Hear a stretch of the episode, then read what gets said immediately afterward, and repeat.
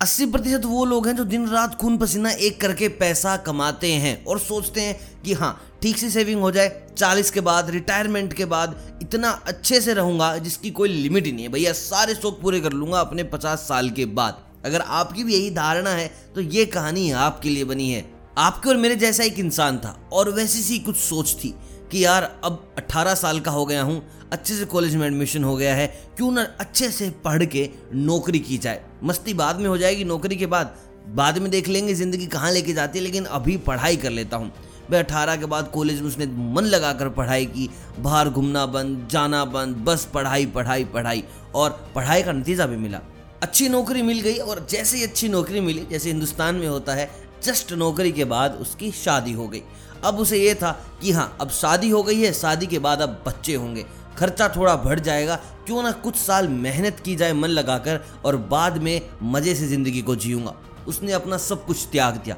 दिन रात काम करना, ना बीवी के लिए वक्त, ना दोस्तों के लिए वक्त, ना किसी और काम के लिए वक्त। उसका ज़िंदगी का एक ही गोल कि भैया, पैसा कमाना है, ज़िंदगी में ऐश करनी है, ऐश। बच्चों के लिए वक्त निकालना भी उसके लिए मुश्किल हो रहा था, क्योंकि भाई उनकी स्कूल की फ़ीस के लिए कॉलेज फ़ीस के लिए भाई उसे बहुत मेहनत करनी थी। वो चाहता था कि जैसे दिन उसने देखे, उसके बच्चे ना देखे। कोई नहीं, वो चालीस के बाद इंजॉय करने वाला है पक्का। रिटायरमेंट ले लेगा थोड़ा पहले और अपनी बीवी के साथ घूमता रहेगा पूरा वर्ल्ड इतना पैसा उसे इकट्ठा करना था। और भाई उसने खूब मेहनत भी की, वो पैसा भी इकट्ठा किया कि हाँ आज उसे रिटायरमेंट ले लेनी चाहिए। इसके बाद वो बस अपनी बीवी और बच्चों के साथ समय बिताएगा और कहीं नहीं जाएगा।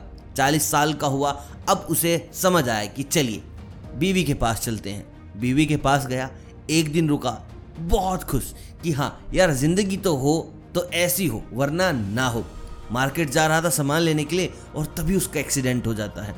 और जब उसकी आँखें खुलती हैं तो उसको सामने यमराज मिलते हैं। बोलते हैं कि, चलो भाई, बहुत टाइम हो गया तुम्हें, बहुत टाइम हो गया, बहुत मस्ती कर ली, चलो।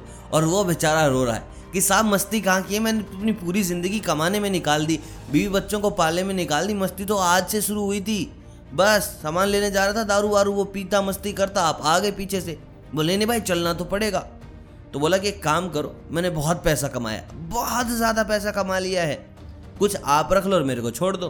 बोले नहीं भैया हम्म, गलत बात तुम बैठो।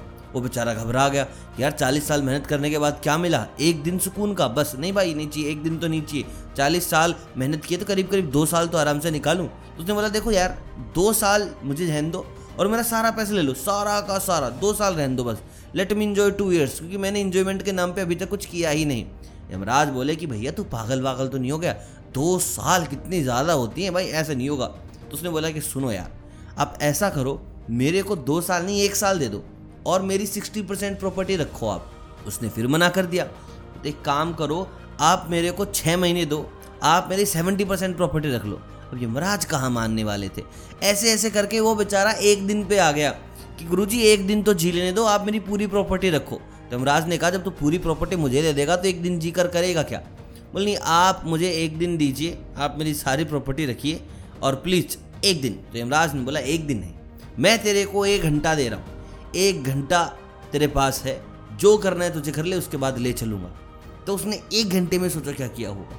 उसने एक घंटे में हर उस इंसान को चिट्ठी लिखी, हर उस इंसान को बताया, जो उसके करीब था, कि देखो यार, बात ऐसी है, मैं कैसा भी इंसान हूँ, लेकिन तुम मेरे जैसे मत बनना। पैसा कमाने के पीछे मत दौड़ना, क्योंकि तुम किस दिन चल बसोगे, तुम्हें भी नहीं पता। तो आज के वक्त के मज़े लेने शुरू करो। आज, ये मत सोचना कि चालीस के बाद मज़े करूँगा। आज मज़े लो और कल तुम्हारा खुद ब खुद बेहतर हो जाएगा। मरो तो कुछ रिग्रेट लेके मत मरना। तो दोस्तों, वो एक चिट्ठी मुझे भी मिली, जो मैं तुम्हें पढ़ के सुना रहा हूँ और आई होप आप समझ गए होगे।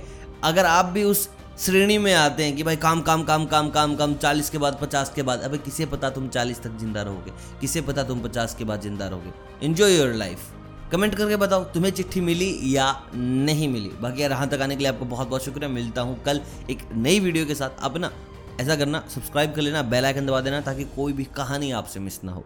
मिलता हूँ बहुत जल्द, तब तक आप सभी को अलविदा।